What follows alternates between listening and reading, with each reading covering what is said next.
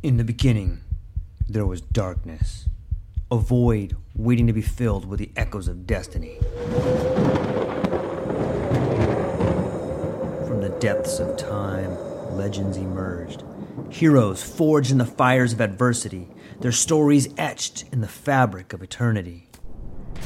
Through the sands of ancient deserts, across the vast expanse of galaxies, and amidst the tumultuous waves of the ocean, their journeys began. But amidst the chaos, there arose a whisper, a call to action, a beacon of hope. Now, as the world holds its breath, a new tale unfolds, a story of courage, of triumph against all odds. Join us as we delve into the depths of imagination, as we embark on a journey beyond the realms of possibility. For in every tale lies a lesson. In every legend, a truth waiting to be discovered. This is not just a podcast. This is an odyssey, a quest for knowledge, a quest for inspiration, a quest for the very essence of what it means to be human. Welcome, dear listeners, to a world of infinite possibilities. Welcome, dear listeners, to the True Life Podcast.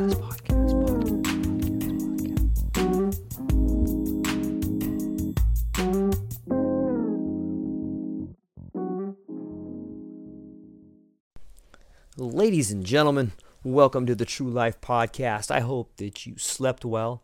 I hope you got to see the sunset last night, and I hope you were up early enough to see the sunrise if that's your thing. If you like to sleep in, well, I hope you got to do that as well. Hope you kissed your wife or your husband and you sent your kid off to school and everybody's healthy. What are we going to talk about today, you ask? Well, it's a great question, and thank you for asking. Today, we are going to embrace the crazy. What I mean by crazy is something that has been on my mind for a while, and it may seem or sound crazy. However, the more that I think about it, the more that it makes sense.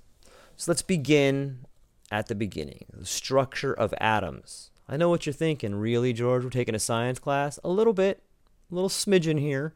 Just bear with me because I think you're going to see Or you may not see when I jerk the wheel hard to the right and you go flying into the door. So hold on, all right? It's going to be a fun one. The atomic model is the smallest unit structured by particles called electrons, neutrons, and protons, which decide the charge and mass of the atoms. Allow me to give you a few intriguing facts about these atoms and their structure. All atoms measure the same size, irrespective of whether they have 3 or 90 electrons.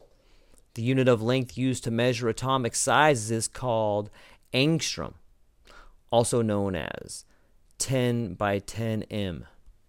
1 by 2 a is the measurement of the radius of an average atom. The nucleus, the center of an atom, occupies only 10 to 14 m of space in the atom. The unit of length used to measure nucleus sizes is called femtometer, defined as 10 to 15 m.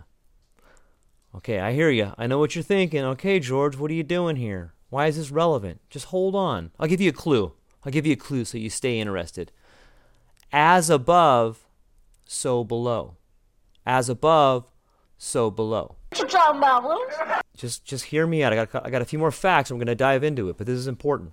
Protons are enormous in the number of positively charged particles, while neutrons are more in number than protons with a negative charge. Each nuclei has roughly about 1 to 300 protons and neurons defining their mass. All right. Are you guys beginning? Am I beginning to paint a little bit of a picture for you? Move to the side a little bit so you can get a clear picture. Can you see it? The nucleus is more massive than the electrons, even the lightest nucleus. Okay, what's this guy really talking about? What are you talking about, George? Let me give you the premise of what I'm getting into. As above, so below. The first shall be the last, and the last shall be the first. Can you see it? We are talking about atoms, protons, neutrons, positively charged, negatively charged. We are talking about atomic structure. And I think maybe, just maybe, we're also talking about the solar system. As above, so below. Clear enough for you? All right. Let's hear a little bit more about some of these properties of atoms. And while I'm listing off these properties of atoms, I want you to think about it on a grand scale like the solar system. Atoms are composed of combinations of various subatomic particles or smaller particles. Atoms are made of two regions, a center with an atomic nucleus, and the outer region, which is an electron cloud.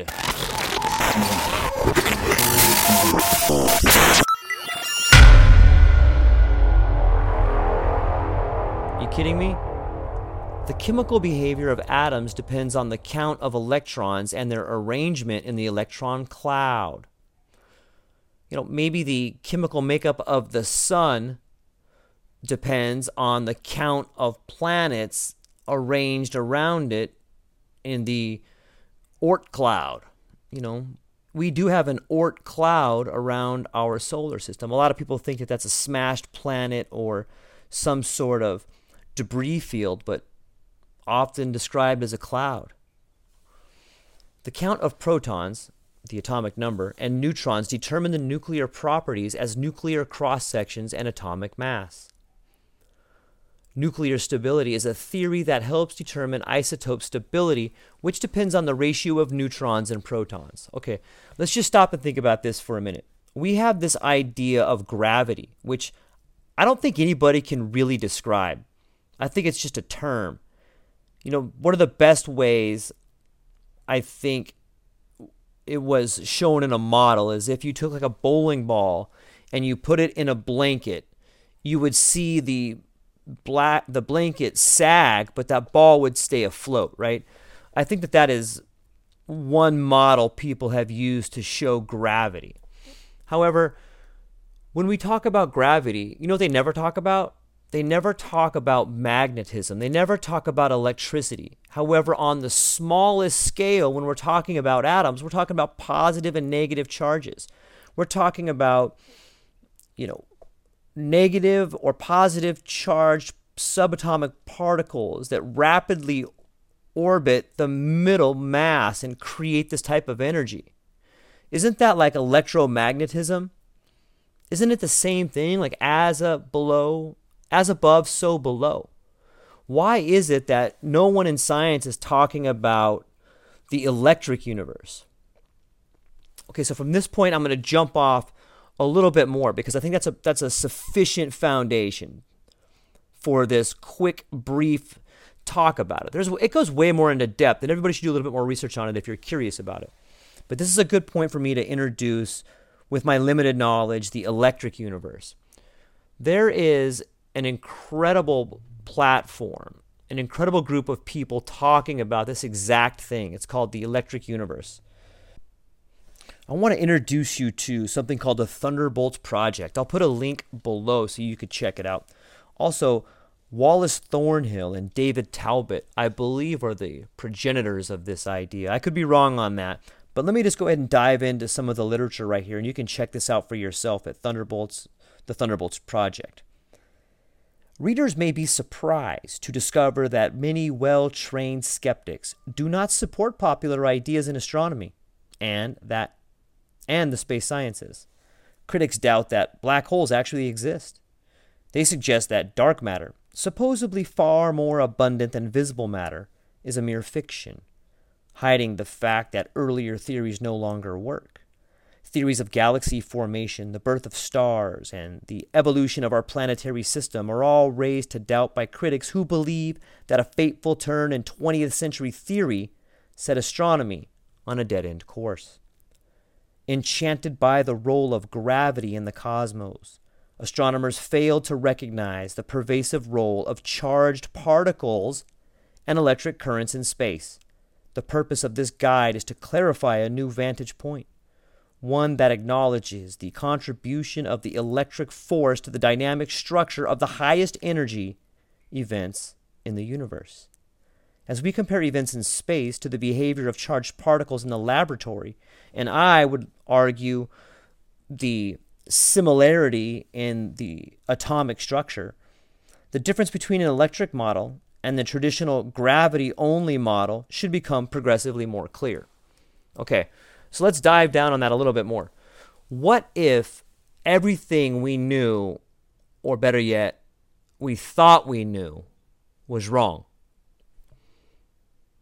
Just take a minute to think about that. What if?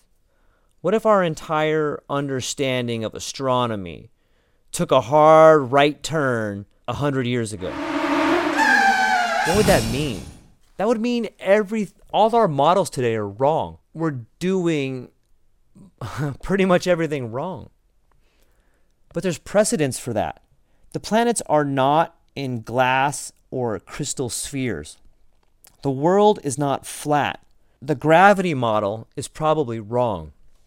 I think there's a really good possibility that we, although all of us alive today, and definitely our kids, are going to have what I call a Copernicus moment.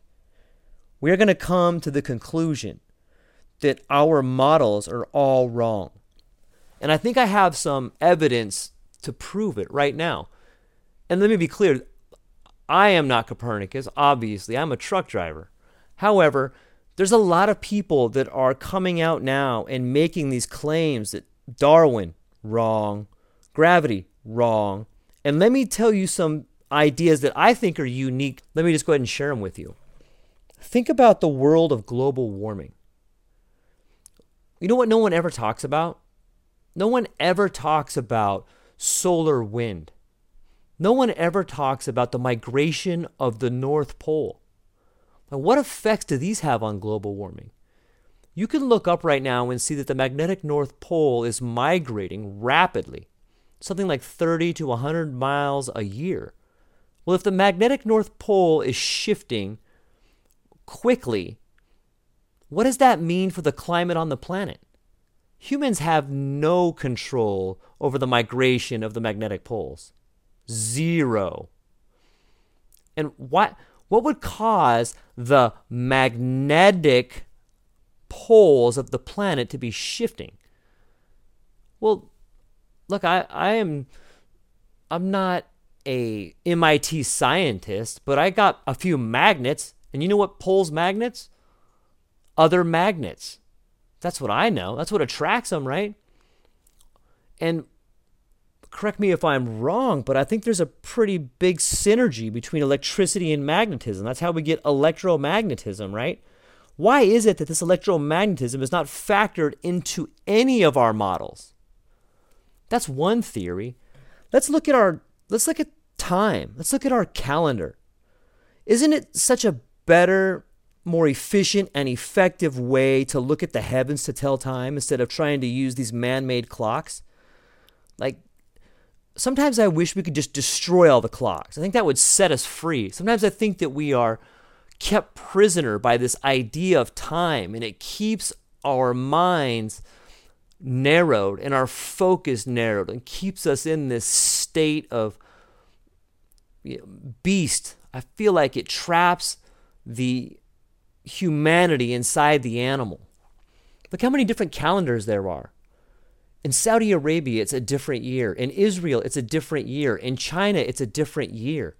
You think you live in, if you live in the United States, you think you live in 2022. But if you go to the Middle East, you're still in the Middle Ages. Like, think about that for a minute. What about the Christian Orthodox calendar? You know, and then you start thinking about time, like, oh yeah, we moved Christmas because we wanted it to be better for businesses at the end of the year to raise their revenue. Like, how disgusting is that? Think about the word October. Right? What does oct mean? Octagon, 8. If October is 8, why is it the 10th month? What's going on there? Well, obviously, much like our systems of governments have been gerrymandered, so have our calendars, so have our ideas of time. And if all of these have been gerrymandered and moved around, and those are just a few examples, don't you think it's possible that our idea of how the world works has also been gerrymandered? I would have to say yes. And I would have to say that That's why we as a species are out of alignment, because we are no longer aligned with how the planet works. We are no longer aligned with how the solar system works, which means we are no longer aligned with our purpose. If we can agree to the premise of as above, so below, and we can take with a grain of salt that the atomic structure is very similar to the structure of the universe, then we are out of alignment. And that's why things are so crazy right now. It makes more sense, right? That's why there's so much chaos. Like we're going to be thrust back into alignment. The world is a self-aligning system. And it's gotten out of alignment. And a lot of people have bet the farm on this series of horrible ideas that don't make sense, that got pushed through. And I'm not saying those are bad people. It's just that it's time for us to find alignment. And it's like my grandpa used to say, if you want a new idea, read a really old book. And I'm going to give you a list of some that I think are phenomenal reads. There's a series by Emmanuel Velikovsky, Worlds in Collision, Earth in Upheaval, Ages in Chaos, People of the Sea, Ramses and His Time. This is a series of books that gives an alternate account of what may have happened in the past. It uses astronomy from the Bible. It uses geographical locations written in historical works to explain some major events that may have happened. I think it's also important to note that Emmanuel Velikovsky, his book, Worlds in Collision, was found on Einstein's table after Einstein had passed. There had been correspondence between them. And rumor has it that Velikovsky's book, Worlds in Collision, was thought to be a more true, or true enough that it better characterized the state of our planet. However, if his book was to be published and mass-produced and taught to children, then it would have fundamentally changed the structure of business that was already in play. It meant that people around the world would have to readjust their models, their literature, their systems, everything. And so the choice was made not to use a more correct model. And that is a pattern that happens all the time. It's the same pattern that's the same thing that got Copernicus in trouble. It's the same thing that got Galileo in trouble. And it's the same thing that's happening now. And we're going to have our Galileo moment. We're going to have our Copernicus moment. You know, there's a funny joke I heard one time that said this guy walks into a physics lunchroom and there's all these teachers or lecturers or professors sitting around. And the guy says, look, I'm running out of time. I got a lot of stuff to do. Can you just wrap it up in a nice little nutshell for me? Just wrap it up in a little bow and tell me what the heck is going on with the world. Can someone explain it in a few words? And the first lecturer says, it's all particles. And the next guy says, no, it's not true. It's all waves. And then the third teacher says, well, it just depends on who we're lying to. You know what I mean? Nobody knows. Nobody knows. And the people that do tell you they know, those are the people that you should walk away from because they don't know. The smartest people in the world will tell you, we're not really sure, because they're not. So be aware of the people that tell you they know. Embrace the crazy and do yourself a favor and look into the Thunderbolts Project. There's an interesting character named Greg J on YouTube that has put out a series of really unbelievable videos. And he seems like he's one of us. He's one of us. He's like a down-to-earth guy. And you can tell in the way that he makes his videos that he's a guy that studied a lot. And he's interesting and fun to talk to. And he he goes over the Thunderbolts Project and David Talbot and Wallace Thornhill, and he goes into the literature a lot.